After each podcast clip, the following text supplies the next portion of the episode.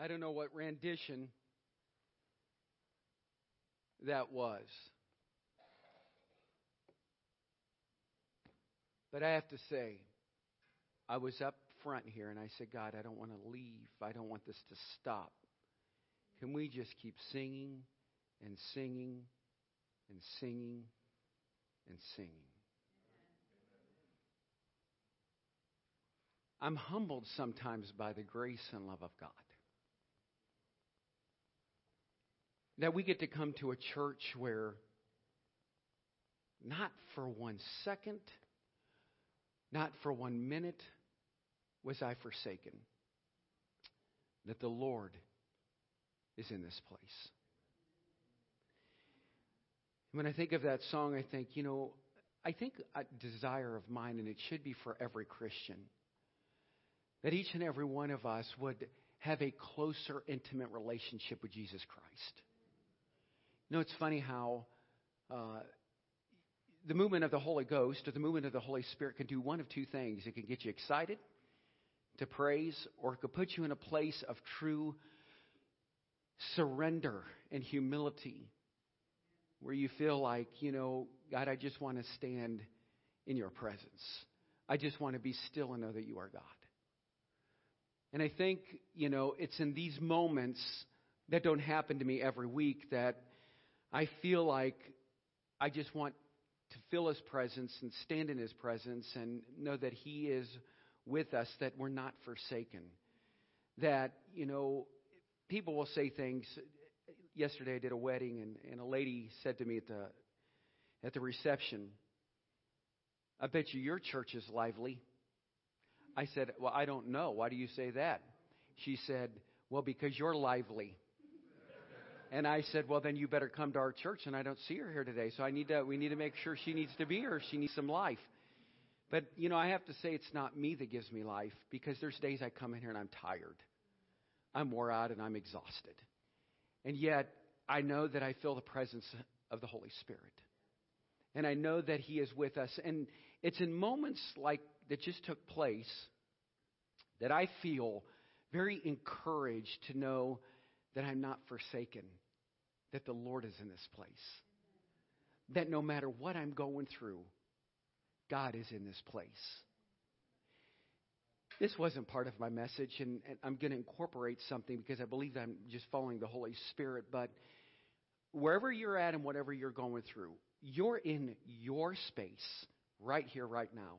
And I don't know what you're going through, but today, because it's the second part of the series that I started 2 weeks ago about life is hard, God is good, that I want you in your space to say this: not for 1 minute was I forsaken, because the Lord is in my space. Isn't that a great thought? That He's in our space. He's right here with us. He's among us. We use this, I think, sometimes very flippantly as well. Well, guess what? Where two or more are gathered in my name, Jesus is here with you. It's so plastic. It's so superficial. But I want you to know that today that He is here with us in this place, in this space. And Jesus is with us. And no matter what you're going through, no matter what it looks like to you today, I hope I can say that, we can say truly that God is good. And we're going to move from that transition of, saying life is hard and praise God through the valley, praise God in the storm. Because you heard me say through the prayer, and God just gave that thought to me. In Psalms 23, it says, even though we walk through the valley of the shadow of death, we'll fear no evil, for thy rod and thy staff are there with me. They what? They comfort. Because He's there as a comforter to us. And that's what I'm going to be speaking on today. And if you have your Bibles, if you'll turn to 2 Corinthians chapter 1. 2 Corinthians chapter 1, I will be reading through verses 1 through 11. 2 Corinthians chapter 1, verses 1 through 11. And I believe that Paul was going through a difficult time, and I won't go ahead of myself here, but as we read this, I want us to kind of think of a difficult time that maybe might be in our life, maybe what we're traveling through right now, whatever that affliction might look like, and I'll be breaking that down for you today. And can I just encourage you, church, to try to just stay with me? I don't know where I'm going, but I want you to walk away encouraged. I want you to walk away saying, you know, I got something from the Word of God. So, 2 Corinthians chapter 1, verses 1 through 11. My wife's winking at me. She always says, why do you always say 2 Corinthians? Because I think it sounds cool. Anyhow, and you know, I just wanted to say it. So 2 Corinthians, Paul, an apostle of Christ Jesus by the will of God, and Timothy, our brother, to the church of God that is at Corinth with all the saints who are in the whole of Achaia. Grace to you and peace from God our Father and the Lord Jesus Christ. Now, let's get going here because we're going to rear this thing up, right? Blessed be the God and the Father of our Lord Jesus Christ, the Father of mercies, and the God of all, who comforts us in all of our, so that we may be able to, those who are in any affliction, with which we ourselves are by God. We continue in verse 5. It says this, for as we share abundantly in Christ's sufferings, so through Christ we share abundantly in 2. If we are afflicted, it is for your and salvation. And if we are, it is for your, which you experience when you patiently endure the same sufferings that we suffer. Our hope for you is unshaken, for we know that as you share in our sufferings, you will also share in our. For we do not want you to be unaware, brothers, of the affliction we experienced in Asia, for we were so utterly burdened beyond our strength that we despaired of life itself. That verse sends me into a whole other place, which I'll touch base on, but that is a very powerful, yet heavy, heavy verse that Paul was speaking of. So then we continue in verse 9. It says, indeed, we felt that we had received the sentence of death, but that was to make us rely not on ourselves, but on God who raises the dead. He delivered us from such a deadly peril, and he will do what? On him we have set our hope that he will again. You also must help us by prayer so that many will give thanks on our behalf for the blessings granted us through the prayers of many. Church, God is able. God is able to take your mess and make it a miracle. God is able to take your lemons and make them lemonade. God is able to take your bad and make it better. And God is able to turn your yesterdays into a better tomorrow. It's one thing to have pain. It's a whole different ballgame to have pain with a purpose.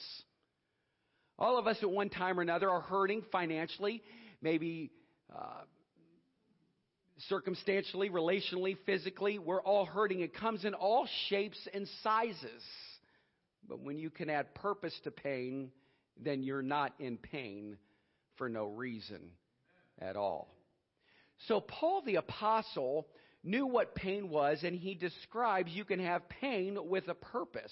Why? Because he almost died. And God was using it for his own purposes. You may be going through right now. I don't know what you're going through, but I want you to know that God might be using your pain for a purpose. God has a word of hope for each and every one of us in this room, for each and every one of us from his word this morning. So let's get right to it. So we can show you that there is a purpose in your pain. Let me pray. Father God, we love you and we thank you, Lord, for this word. Father, thank you for reminding me that this message today is for me, that there's always purpose in the pain that we go through. And so, God, I pray that you'll lift me up. Raise me up. Resurrect me. Bring me from the state of dead to life. God, speak through me today. Let your word resonate in the hearts and souls of every person in this room. Lord, may we walk away with a spiritual prescription to get through the difficult times of our life. Thank you, Father, that you're here again. Thank you for your presence. In Jesus' name, amen. So in 2 Corinthians chapter 1, Paul wants to tell you the truth. And first of all, let's let the Apostle Paul establish the fact. The fact is life can be painful. Would you agree? That's fact. And all the spiritual serendipities and all the nuances of celebrating all that God is does not change the reality that life can be painful. Jesus said, in this world you will have tribulation. In this world you will have troubles. But he said, but be of good cheer because I have overcome the world. Sin has so made its mark on society that its repercussions are felt.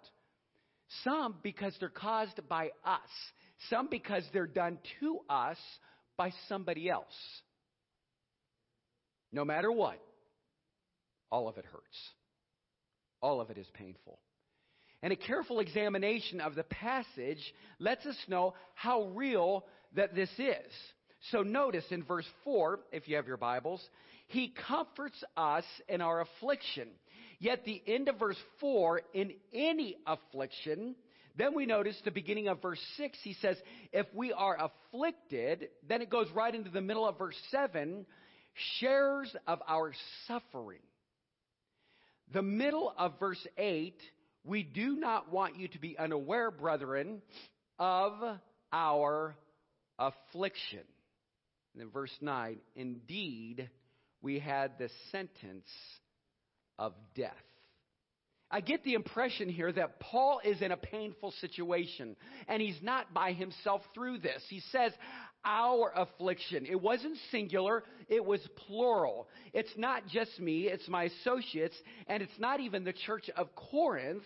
He said, I can walk up and down the aisles, and I would say that was probably for, remember the song by Shiny Plastic People with all the shiny plastic steeple, what, Casting Crowns? Every time I think of that, I think about looking out and I see all these people that are mannequins. You know, because if you were to think about it, if I were to run up and down the aisles today, we would be faked out by the facade. We'd be faked out by sometimes the look or the dress or the plastic smiles. Or how about this? Not only just that, it might be difficult because some will give us the impression that everything's okay in their life. Sometimes people have said to me, Pastor, I don't want to go to church. I don't want to be there today because the pain is too difficult. I don't want to be nice to anybody, and I don't want them to be nice to me.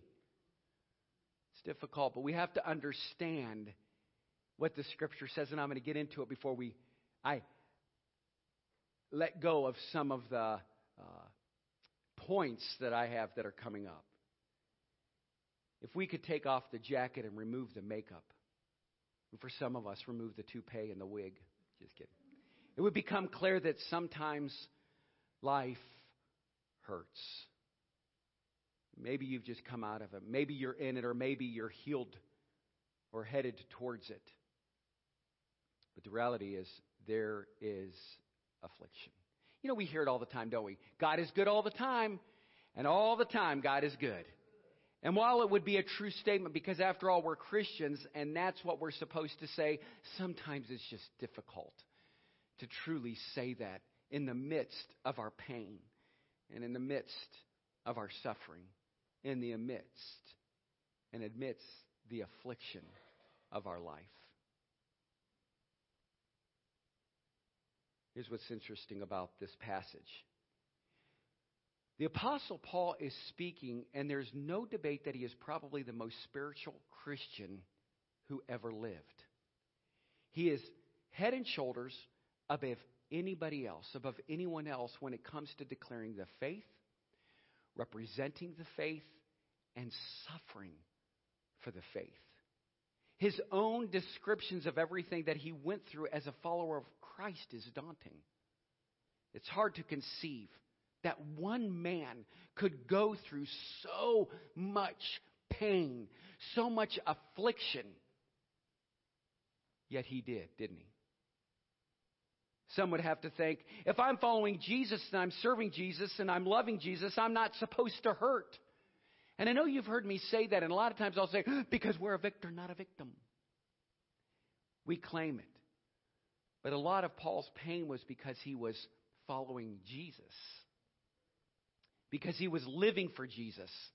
Because he was a visible, verbal follower of Christ and not just the secret agent man. He wasn't just a secret agent representative. He was declaring the gospel of Jesus Christ. It was in the midst of his faith and function in accordance with that faith that often was the cause of his pain. Yes, there is pain because of disobedience, and we experience that and we see that. When we sin, we hurt because it has consequences. But there can also be pain because of your obedience. There can also be pain because of your obedience. For some of you, you've had some financial hardships. Maybe for some of you, you've lost your job and the raise isn't there. Something's gone bad in your life. And some things just go bad. Some things happen because life just hits you. And affliction after affliction after affliction just hits you over. I love what the Greek word affliction means. Affliction means trouble or distress. Trouble or distress. He says our affliction because he is including you and me in it. So let's get something straight before we go any further. Look around at the people and say, that's around you. Life can hurt. Life can hurt. Okay. So life can hurt, right? People pass. People get sick. And we ask ourselves the question, Jesus, where are you? Jesus, where are you? I can't find you. I can't feel you. I've even called you. But the question I want to ask you this morning is, have you been looking for Jesus and not been able to locate him? I've tried to track him down, and I couldn't find him. I dialed his number, and it was off the hook. I cried out, and there was no answer. Well, if we're all honest with each other, church, you wouldn't be alone by stating some of those facts, right? We've all said it. We've all been there. God, I need you to answer this prayer today, not tomorrow, not the next day. In Job chapter 23, he says this, I look north. Job was right in the middle of affliction. He was right in the middle of hardship. He said, I looked north and I couldn't find you. I went south and I couldn't find you. I looked east. I looked west. I looked everywhere for you, God. And Job says in Job 23, and he says, and I could not find you. And in the Bible tells us Job was a righteous man. So don't be lied to. Life hurts. No matter how good you are, no matter perfect you are, or what righteous life you try to live, we see that here that God will, in his sovereignty, which I'll be getting to, he will give you double for your trouble. We all suffer different levels, different times, different strokes for different folks, but it can hurt. And you do cry sometimes, no matter how much you love Jesus. It happens. So the bad news, if I can't call it that, the bad news is affliction. And Paul said it. He said it got so bad that it hurt so much. It got so deep in verse 8, it says, we despaired even to the end of life. We despaired. Can you imagine being at a place where you just say, I'm sick of it. It's easier for me to be dead than it is to be alive. The sufferings of Christ are harder than I ever could imagine. The pain is just too much for us to bear. We've been there. But there's a second word. And the second word that we've got to come to grips with, and it is the word comfort. Circle it, highlight it, do whatever you need to do with this, because I'm going to bring this to your attention today. In the end of verse 3, the God of all comfort. The beginning of verse 4, who comforts. The middle of verse 4, able to comfort. The next line is the affliction with the comfort. And the end of verse 4, comforted of God. If you notice here in the end of verse 5, also our comfort. And the beginning of verse 6, it says it is for your comfort. And then it continues in verse 6. If we are comforted. And then he continues in 6, it is for your comfort. Now we conclude with verse 7, and it says that he's the sharer of our comfort.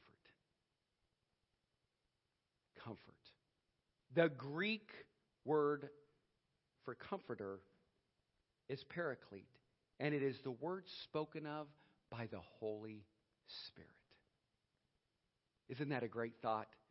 When Jesus said, I'm going to send you another comforter, whose job it will be to come alongside you and assist you. It says in John chapter 14, verse 26, it says this, but the helper, the Holy Spirit, whom the Father will send in my name, he will teach you all things and bring to your remembrance all that I have said to you. Then in John chapter 15, verse 26, it reads, but when the helper comes, whom I will send to you from the Father, the Spirit of truth, who proceeds from the Father, he will bear witness about me. Then in 1 Corinthians chapter 10, verse 13, it reads, no temptation has overtaken you that is not common to men. God is what?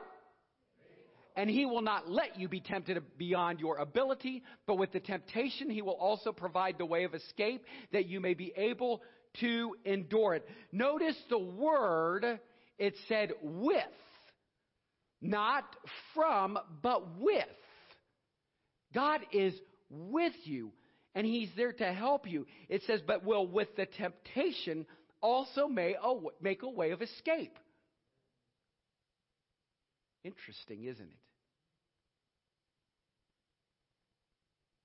Not only does God send a problem, but he sends something else with it. And the problem is that we get stuck on the problem and we never see the accompanying thing that he sends with it. Paul says that with the affliction, he provides a comforter. The comforter comes alongside the affliction. He provides the comfort in verse 4. He provides the comfort in verse 4. He provides the comfort in verse 4. He brings the Holy Spirit in verse 4. He brings the comforter to us through our affliction. Look here. In the midst of your affliction, you are to theologically are to focus on your pain. Give dignity to our pain. There is purpose in our pain. We don't like the pain, don't want to be satisfied with the pain, but while you're facing the pain, he says, I want you to add purpose to your pain in verse 5. The comforter. So we face affliction. We face hardship, and yet Paul was saying that during the difficult times of our life, he will send a comforter. Did you see that in there? Is everybody with me? I think when I said I was preaching to myself, I think I meant that. Amen, preacher. So if the comforter is there in the midst of your affliction, then you should have peace and not worry. Amen, preacher. Can you go a little deeper? Sure, I will, because life is hard and God is good. So let me show you something. So in this room today, we're a little bit chilly. Now, I wanted to bring the temperature down to about 62 in here. I wanted to see everybody bundled up. So I'm going to have my daughter Victoria come up here real quick, if she will. And then I want to show you something that I thought was really interesting because she's dealing with freezing in the sanctuary. It's actually because she's afflicted by this wonderful air conditioning system that we have. Now, for me, we could probably turn it down a couple more degrees. But in this illustration, what I want to show you is that, you know, as I was thinking about this sermon, I couldn't help but think about the comforter. And many times, isn't it amazing how you go to bed, right? So the temperature's set in your house. It's 68 degrees. It's 70, 69. 70. We like to turn it down to about 65 at night, so there's icicles. So, you know, you get ready for bed. Hey, we jump into bed, right? So you jump into bed, and you're freezing. But what happens in the middle of the night? The thermostat says it's still set at 66 degrees, but why does my room feel like it's 95 degrees? Don't say it's my age and I'm going through andropause, because you might be telling the truth. So whip those blankets off. That was Becky a couple years ago. And her and I, we always talk about this, but there's always this sense of, you know, now we're vulnerable, right? We're uncovered. And yet, take your hoodie off. Enough of that right now. So in order to understand the warmth and the presence of God, I have what is called a comforter. So we take the comforter and we wrap up in it to where you're nice and warm, right? So here's what we're noticing here. We're noticing that the comforter is giving us a sense of protection and warmth. So last night we had my granddaughters at the house, and they spent the night. And if I had them in here, I would give an illustration, but I don't. But after last night, when Olivia had her bath, and she loves her baths, and, you know, we stick her in the sink because she's just a few months old, and she, you know, she's grinning and she's talking and cooing and doing all the little things they do. I always take and I comfort her, but it's really cool because we take this, we lay it out on the counter. Remember that day when, if you had little ones, we lay them out, and I think it's really cool because I brought this over here, and her blankie, you know, her little towel, whatever you want to call this, goes over her head. So last night when I laid her down on the counter, I wrapped her all up, and all I could see was her eyes and her little nose. And then when I moved it, she's grinning. You know why? Because she felt comforted. She felt safe. She was all bundled up in her little towel. Good job, Victoria. Keep it up. Anyhow, then we have our other little grand doll that's there, and it's kind of bizarre the way they do these things, but I wanted to give you kind of a visual today. This is called a sleep sack. Now, to me, a sleep sack, it's crazy to me. When you're a baby, they put you in a straitjacket, and they call that a sleep sack. I don't know what psychomaniac came up with that, but they like it, so swaddle them till they can't move. And sometimes I'm wondering, watch their face. They might not be able to breathe, But anyhow, so every night that Libby spends the night, Papa and BB get out her sleep sack. And then she goes, no, night-night, Papa. No, night-night, BB. No, night-night. So she knows that there's something about her sleep sack. But when she wakes up and she has sleepy eyes, and she knows that in the middle of the night, you know, in case the temperatures drop, what do? She's in this to do what? To keep her warm, to make her feel a sense of protection. You know, her arms and so forth are covered by something that's there. That is called making her feel a sense of comfort and yet safety while she sleeps. We don't have to worry about it. And so what we start to notice that even throughout all of our life, good job, Victoria. We'll let you go back. I know you hate to have to give up the comforter. I'll let you take it. Anyhow,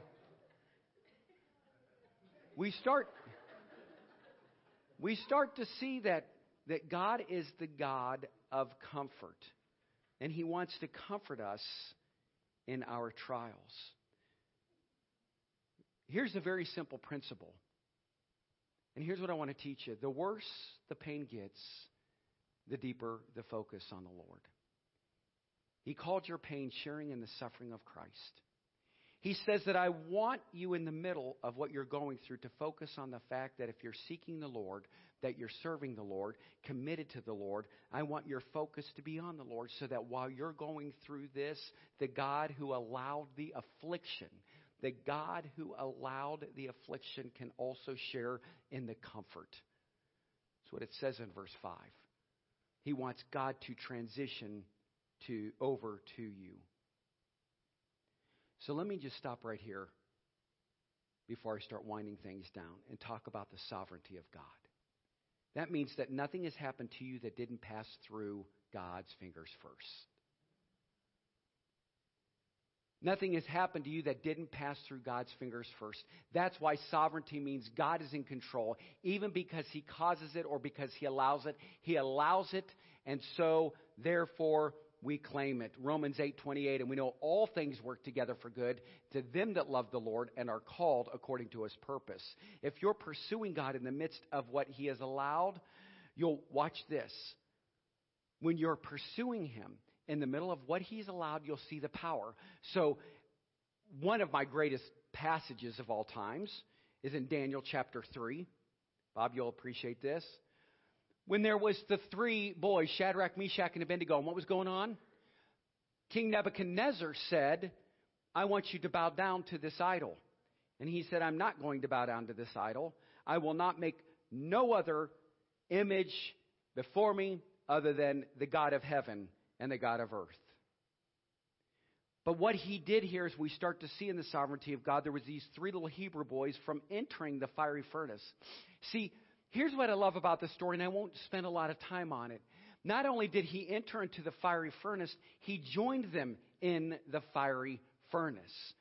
The fire was fire, was it not? Was the fire cold or was it hot? So the fire was hot, but its effect on them wasn't normal because he joined them in it. Do you hear that? So the effect on them wasn't normal because he joined them in it. If God hasn't taken you out of it, let Him join you in it so that its effect can and will change you. Did I just say that? So we're supposed to say, I'm going to praise you in the storm. That sounds like a song. Maybe I ought to write something like that. That He'll praise us in the storm. If God hasn't taken you out of it, let Him join you in it so that its effect is changed. Wow. Isn't that awesome? That is good stuff. And I know that even in my own life, so I'm preaching to myself.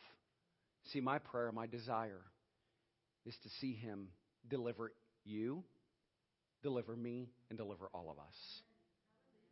But while you're waiting and fellowshipping with Him, realize that you're in the sufferings of Christ. It says we are afflicted in every way, not crushed. Listen, we are afflicted in every way, but not crushed. I think the Comforter is coming. I think He's here. He says we are perplexed, but not despairing. He says we are persecuted. We are persecuted at work, by family, through gossip, but He says, but we're not forsaken. He says we are struck down, but not destroyed, always carrying about in the body the dying of Jesus, so that the life of Jesus may be manifest in our body. He says the circumstances may knock you down, but they won't knock you out if you're caring about your identity in Jesus Christ. So when you're going through your affliction, that is not the time to run from the Lord. It is time to run to the Lord. Right? We look at our churches all over and we see people running from the Lord because we can't handle it anymore. Woo! God knows what we're going through. God knows you're in labor. God knows you're afflicted. He knows you're in pain, but He also knows that there is something in you that He wants to birth out of you, and that is the manifestation of the life of Christ.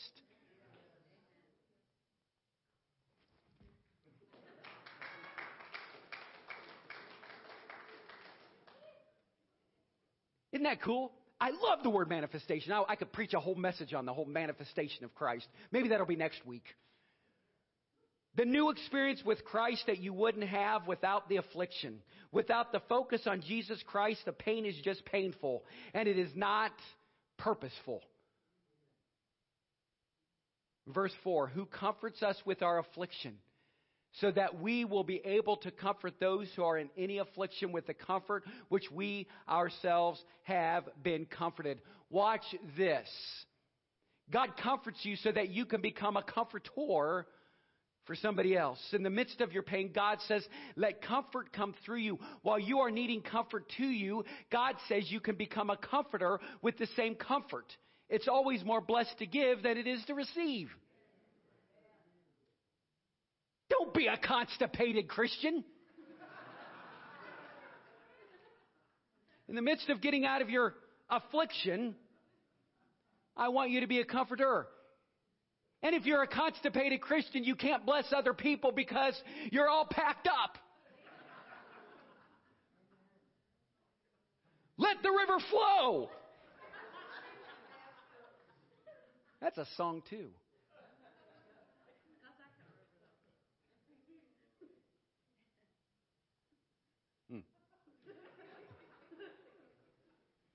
You know, it's interesting. So when affliction comes in your life, it's very easy. Just try this. Bless you. God bless you. God bless you. Can I do something kind for you? Can I do something special for you? God bless you. Isn't it great just to be able to comfort somebody, because he says, with the same comfort that God bestowed upon your life is the same comfort that you will receive from the comforter. So if you take the word for what it says, you'll know that you too can fight through it. I'm speaking to myself, because sometimes I think that sometimes life is just so stressful and it becomes so wearing and I get wore down that I'm thinking, man, what can I do? And God says, don't you worry, Todd. Keep on blessing and blessing. Keep on blessing and blessing. Keep on blessing and blessing. Keep on blessing and blessing. And before long, the Comforter will come and wrap his loving arms around me, because I know I picked up the cross of Christ, and I know that his sufferings weren't in vain and my sufferings aren't in vain. So let me say this.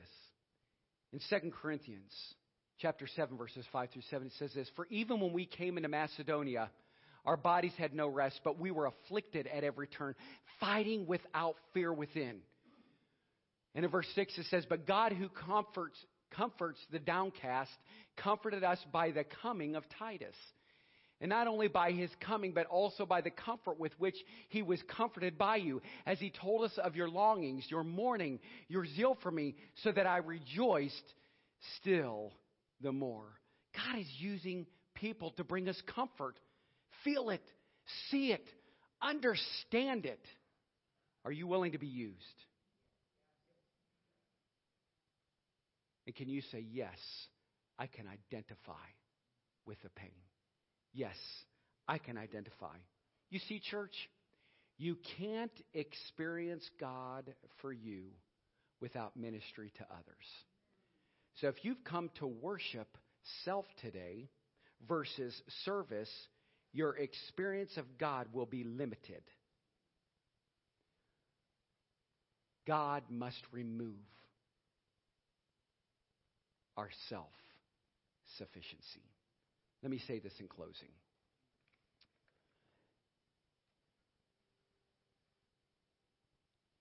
He said in verse 9 that he is the God who comes.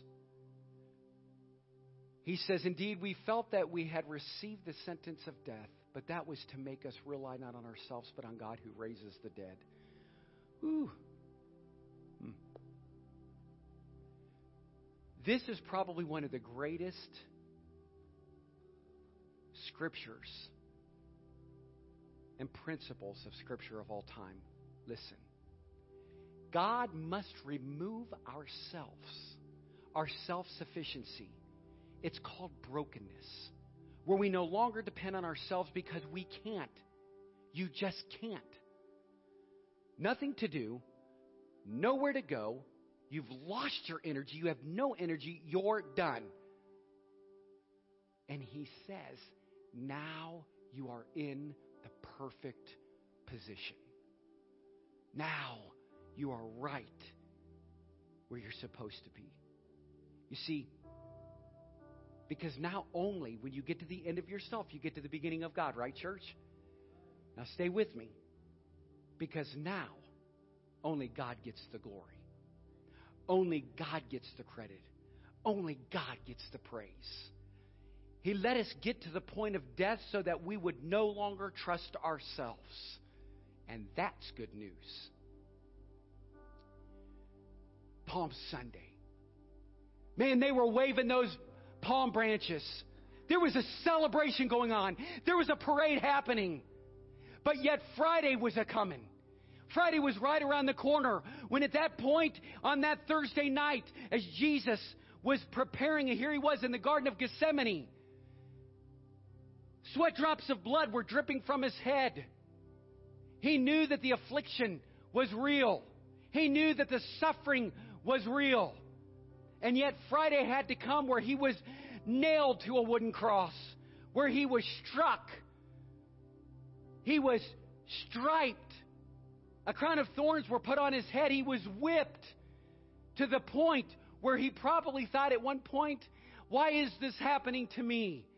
Yet in his affliction, the sovereignty of God, the love of God reached down and lifted him up. And he felt great peace. Even though he said, my God, why have you forsaken me? Yeah, Friday was a bad day coming off a good week. And I know for some of you, you might feel that every day is a Friday. And I know that you feel that every day that you get up and look up at something or someone, but something is crucifying you. Or church. For some of you might say, well, I feel that this just isn't fair. Why is this happening? Well, it wasn't fair for Jesus, and it's not fair for you. I have good news. You see, Friday isn't the end of the weekend. Friday wasn't the end of the weekend. It is the beginning. And once we get through Saturday, that Sunday is coming, and God knows that in the midst of your affliction, Paul said that once you're dead, you come back to life. Because resurrection was coming. Let God raise you up. Let God take you from where you're at. Listen to me, church. I don't care what your petition is, what your request is. God is the comforter. You heard me say it. When was the last time you cried out to him and said, God, let me feel your spirit. Let me feel your spirit. Let me feel your spirit. What are you afraid of? You afraid of that he might manifest himself and show himself real in your life? No, let him be real in your life. You see, God is able to take your mess and do what? Make it a miracle. God is able to take your lemons and make you some lemonade. You heard me say it in the beginning. God is able to take your bad and make it better, and God is able to turn your yesterdays into a better tomorrow. Why? Because Sunday always comes after Friday. Sunday is a new day. Sunday is a new beginning. You might be in the grave on Friday, but your new life has just begun. Will you receive that this morning? Let me read this to you this morning because I really believe that the Comforter, Jesus Christ, knows what we're going through. He knows the pain that we're going through. And it says it here in Isaiah chapter 53. Follow with me and we'll conclude. For he grew up before him like a young plant and like a root out of dry ground. He had no form or majesty that we should look at him, and no beauty that we should desire him. I love this prophetic message. I love that it's talking about Jesus. I use it because he was a root out of dry ground at Christmas time. A lot of times we use this, but listen to it today in a whole different frame. For he grew up before him like a young plant, like a root. He was out of ground. He had no form or majesty that we should look at him, and no beauty that we should desire him. However, he was despised and rejected by man, a man of sorrows and acquainted with grief. And as one from whom men hide their faces, he was what? And we esteemed him not. Then it continues. Surely he has borne our griefs. He's carried our sorrows. Yet we esteemed him stricken, smitten by God, and afflicted. But he was pierced for our transgressions. He was crushed for our iniquities. Upon him was the chastisement that brought us peace, and with his wounds we are healed. All we like sheep have gone astray. We have turned everyone to his own way, and the Lord has laid on him the iniquity of us all. Now here we go. Ready, church? He was oppressed. He was what? Afflicted, yet he opened not his mouth, like a lamb that is led to the slaughter, and like a sheep that before its shears is silent. So he didn't open up his mouth. I just got to tell you, church, there's times lately I've been so angry that I've wanted to open up my mouth, and I said, to hell with you, Satan. I can't do this. My anger, let it go. So I can just see and sense the presence and power of Christ, to know that sometimes we want to shake our fist, but know that God is in the middle of our affliction, that He is the comforter, that He loves us. And church, do you want God to win? Amen. So it says, by oppression and judgment He was taken away. And as for His generation, who considered that He was cut off out of the land of the living, stricken for the transgression of my people. My sole desire is that our church would understand that life may be hard, but God is greater and God is good. And I know that emotions might come up in your heart and in your life, but I want you to take that comforter and just wrap yourself up with Him. Feel His presence and say, God, here I am. I was wounded. I was bruised. But because of your love and mercy for me, I have hope. And my only hope that I have is in you, Jesus. So would you cry out to Him today? For me, I know I needed to know that in the midst of all my trials and tribulations, my reputation is nothing. But it's something with Jesus. Take on His covering. Take on His anointing. And let the great comforter of all times comfort you in the time of your need. Do you receive that today? Amen. Let's rise to our feet. Let's pray. Father God, we love you. Thank you for your word. Thank you for your love. Thank you for your mercy. Thank you for being with us today, Father God. And I pray that all of us can sense the resurrection power of Jesus Christ. God, I am feeling a deep sense from some people in this room that need you. So God, thank you for bringing us to this place today to hear from your word and to speak your word with clarity.